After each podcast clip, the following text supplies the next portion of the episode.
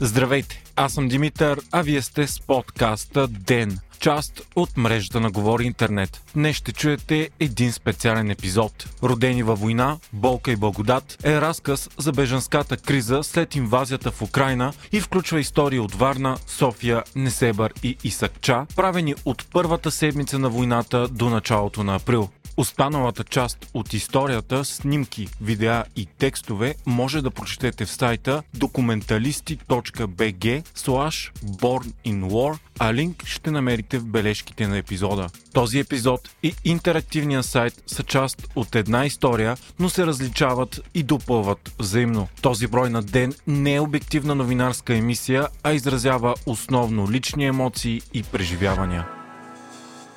Последните две години в ден отразявахме някои от най-страшните новини на нашето съвреме. Климатичните кризи и пожарите в Австралия, COVID-19 от Алфа до Омикрон, економическата криза и шоковата инфлация, драматичното президентство на Тръмп и атаката на Капитолия, вълната Black Lives Matters, унищожението на Бейрут, фияското в Афганистан, три парламентарни избори в България и смяната на цялата политическа система. Но нито една от тези новини не може да се мери намери по сила и опустошение от настоящата война в Европа през 2022 година. Война в Украина една от най-близките ни географски и културно държави. Война в Одеса, която се намира на едва 500 км от Доранколак, колкото от София до Добрич. Същата тази Одеса, в която са живели Ботев, Вазов, Стамбулов, Алеко Константинов. Одеса, кръстена погрешка на побратимия си град. Варна. Какво почувствахме всички ние, поколението свикнало да живее в мир и благоденствие? Поколението, за което войната е някъде далеч на изток или в учебниците по история, книгите на Хемингуей, Ремарк, Вонегът и Хелър. Шок, отрицание, тревожност, страх, в първите дни не можех да спра да мисля и говоря за нищо друго, освен за войната. Подобно на милиони други из цяла Европа. Подобно на много от вас. Но най-тежкото от всичко е чувството за безсилие. Усещането за това колко сме безпомощни в желанието си цялото безумие и болка да спрат. Колко сме привилегировани да бъдем на топо вкъщи, докато информационният поток ни залива с видеа на мъже и жени, които умират на фронта и бебета, които се раждат в бомбоубежища. Неделя вечер, трети ден от началото на войната. Телефонът звъни. Отсреща е Александър, когато някои от вас познават от първите епизоди на ден и с когото създаваме документални истории. Аз заминавам за Варна и после към украинската граница, за да снимам. Идваш ли? Чувам аз. Въпросът бе риторичен.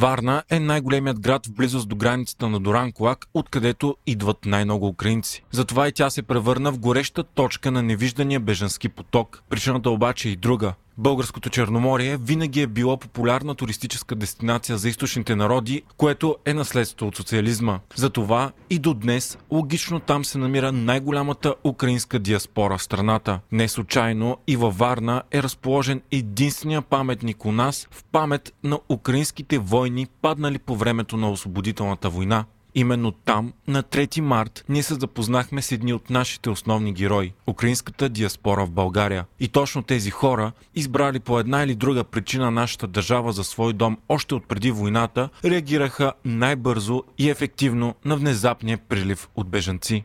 Сновем между Украинския дом и спортна зала, където се намират двата спонтанно отворени още от първата седмица на войната бежански кризисни центрове с минимално участие на властите и максимално на доброволците. Хаосът там е пълен неповикани, но нужни десетки хора, украинци, българи и руснаци, сортират огромните купчени провизии, донесени им като дарения. Други координират настаняване и оправят документи. На място започват да пристигат стотици семейства, най-вече майки с деца и възрастни хора. Потокът се увеличава всеки изминал ден. Стаите с дрехи, храна, лекарства и стоки от първа необходимост се изпразват почти толкова бързо, колкото и се пълнят. Огромните коридори на спортна зала кънтят от човешки глъч.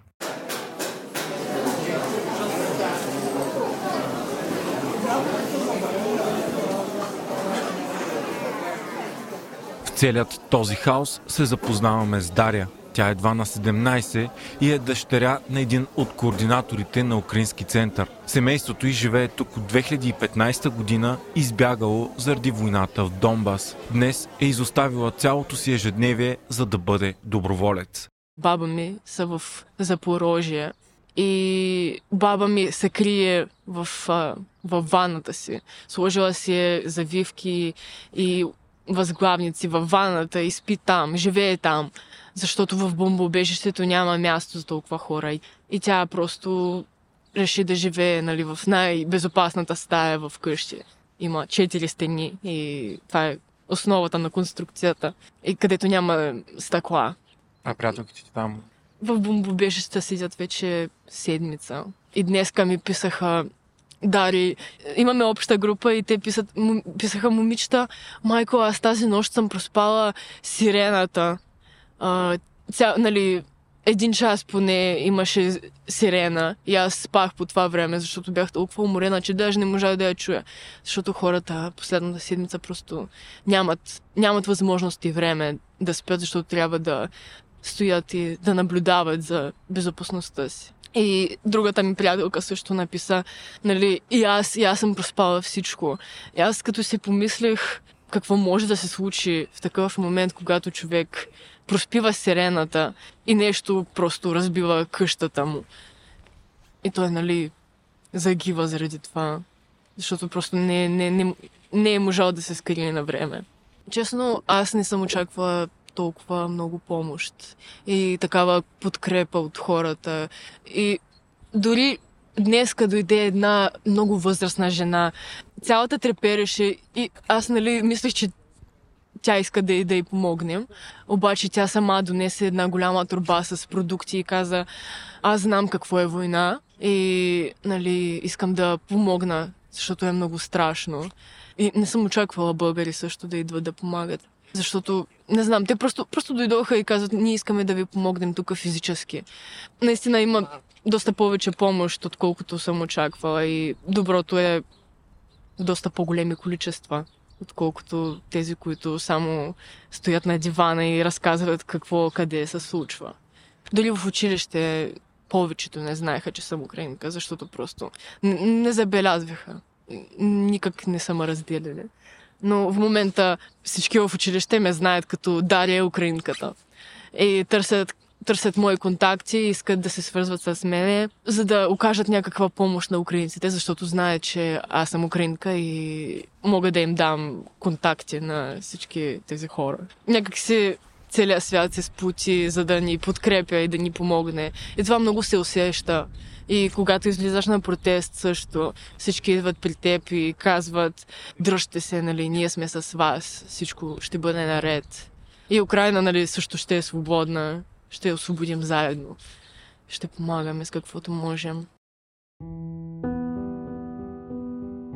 Десетки хиляди ще останат анонимните българи, които помагат в тази криза, без да желаят техните имена да бъдат чути или да го правят с такава цел. Такива дори сте вие, слушателите на Говори Интернет. Докато правихме тази история в канала в Дискорд на Говори Интернет, нашите патрони и гости вече спонтанно бяха започнали да събират пари в една екселска таблица за помощ на Украина – в първата седмица се декларираха няколко хиляди лева, но не бе решено къде те да бъдат дарени. Тъй като тогава бяхме на терен и вече познавахме хората от центровете във Варна, предложих средствата да бъдат пренасочени към тях. Само няколко дена по-късно, разказвайки за какво отиват те, събраните пари се увеличиха многократно. Над 50 души изпратиха финансова помощ, повечето без да ме познават и всеки един от тях без да очаква каквото и да е в замяна. Те не го направиха с корисна цел или да се похвалят пред приятели. И това е само една импровизирана кампания в един затворен онлайн канал от няколко стотин души. Едва частичка от всички онези, които са решили да помогнат анонимно, защото така са почувствали. А всички вие, които се включихте в тази инициатива, сте не само герои, но и автори на тази история. Благодарение на средствата на обществото на Говори Интернет, с които купувахме провизии за центровете, успяхме да погледнем събитията и от гледната точка на доброволци. Да видим колко много хора всъщност се включиха да помагат и колко по-обеденена бе България там, на място, в сравнение с онова, което виждаме паралелно в социалните мрежи. Няма да забравя една обикновена сряда в работно време, когато единственият магазин Метро в града гъмжеше от хора, все едно преди нова година. Но вместо с алкохол и фойерверки, повечето колички бяха пълни догоре с едни и същи стоки – банани, консерви, круасани, бебешки храни, кухненска посуда, хавлии. Седейки в недоумение, извадих нашия списък за пазар, а на него пишеше банани, консерви, круасани, бебешки храни, кухненска посуда, хавлии. Същият списък, който бе публикуван сутринта от Бежанския център спортна зала с най-необходимите за деня стоки. Измежду полупразнените рафтове, други пазаруващи, виждайки нашата количка, ни се усмихаха по начин, по който само непознати хора, случайно открили, че са самишленици могат и ни питат. И вие ли за украинците? Знаете ли, в първите дни на войната, за да занесеш дарения в центровете за бежанци, независимо делничен ден или уикенд, сутрин или след обед, трябваше да се чака на опашка.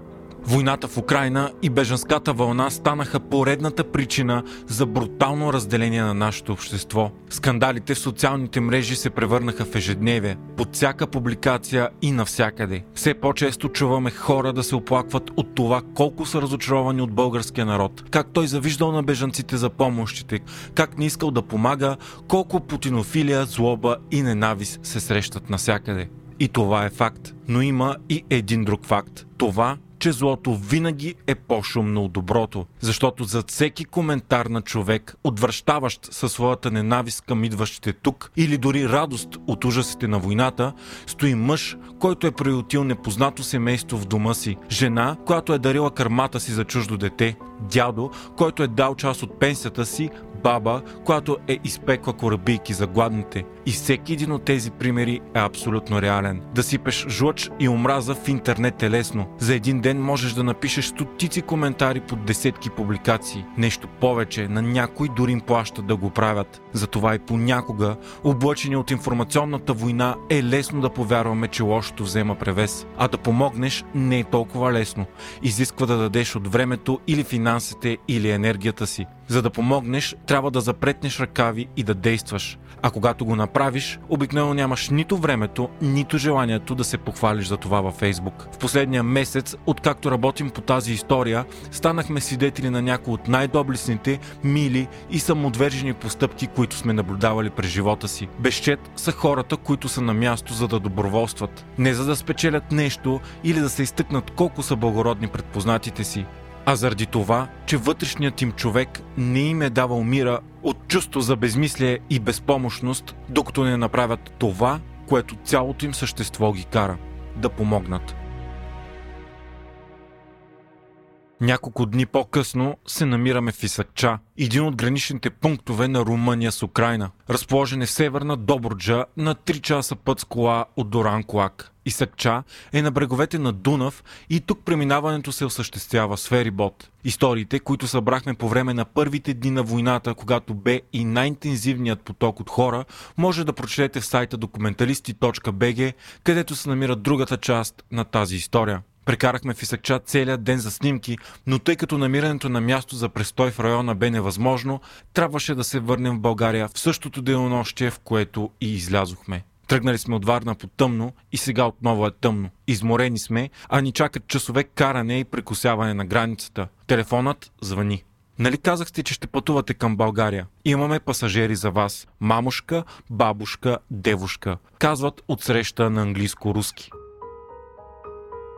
Преглъщаме първоначалното си недоумение с смътния спомен, че пристигайки в Исакча, се записахме в доброволчески пункт за транспорт на бежанци, в случай на нужда да закараме някого към България. Оказва се, че семейство от три жени търси превоз, но се намира на около 40 км от граничния пункт. Намираме ги в уето на хотел в малко градче.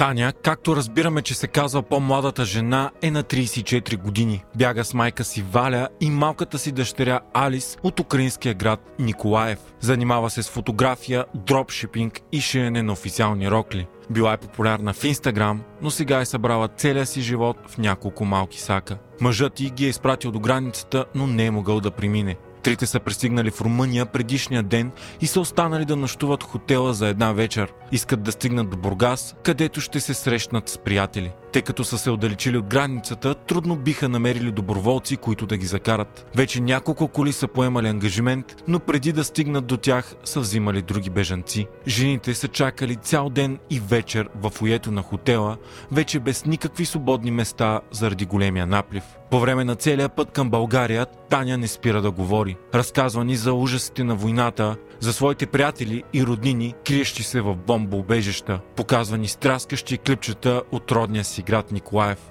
Разположен на Черно море, той е един от най-тежко обстрелваните. Четиригодишната Али спи, а по-възрастната Валя не обелва и дума. Всички сме видимо изтощени и дори аз като журналист се уморявам от разговора. В един момент спирам да го следя, а самата Таня започва все по-често да говори на украински, отколкото на английски. Те отказват всякаква предложена вода и храна, въпреки че разбираме, че не са яли цял ден. Започвам да се чудя дали всичко е наред. И тогава осъзнавам, че неспирният говор на Таня е защитна реакция, придружени с всяческите и опити да не заспи. А отказът да приемат храна – недоверие. Притъпени от 18-часовия ден в пъти емоции, едва сега усещам в каква ситуация се намират тези две жени с едно малко момиченце.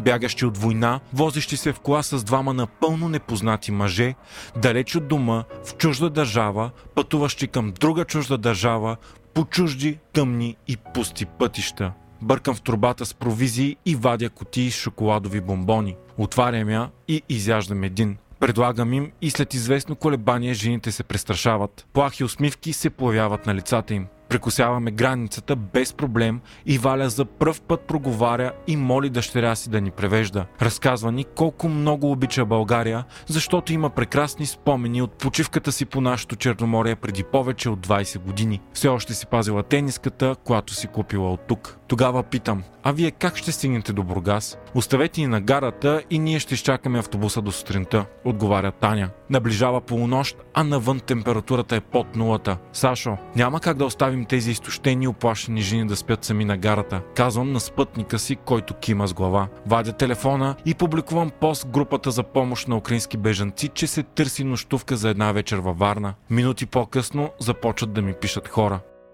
В един посреднощ оставяме Таня, Валя и Алис в хотел, който приема бягащи от войната. Посреща ни собственикът. Веднага заговаря нашите спътнички на руски и им казва, че е приготвил топла супа и храна за детето. Нарамваме багажа им и влизаме в голяма и чиста стая. Облегчението, което се изписва на лицата им е забележимо. Валя започва да се смее и повтаря спасибо, спасибо, а след това не се удържа и ни прегръща. На излизане казвам на хотелиера, че ако трябва нещо да се плати, ще го направим ние. Тези дни мярката за помощ за хотелите все още не беше приета. Той ме поглежда сърдито и казва, с какво те обидих, че да ми зададеш този въпрос?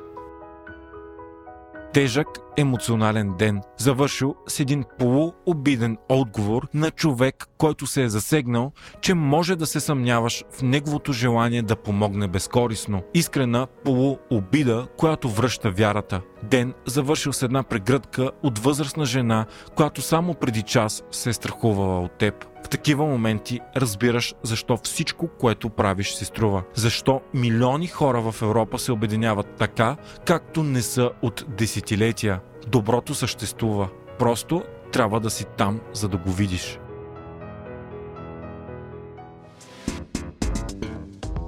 Този епизод е създаден в партньорство с фундация Документалистите и Говори Интернет. Епизода подготвиха Димитър Панайотов и Александър Николов, редактор Пламена Крумова. Аудиомонтажът направи Антон Велев.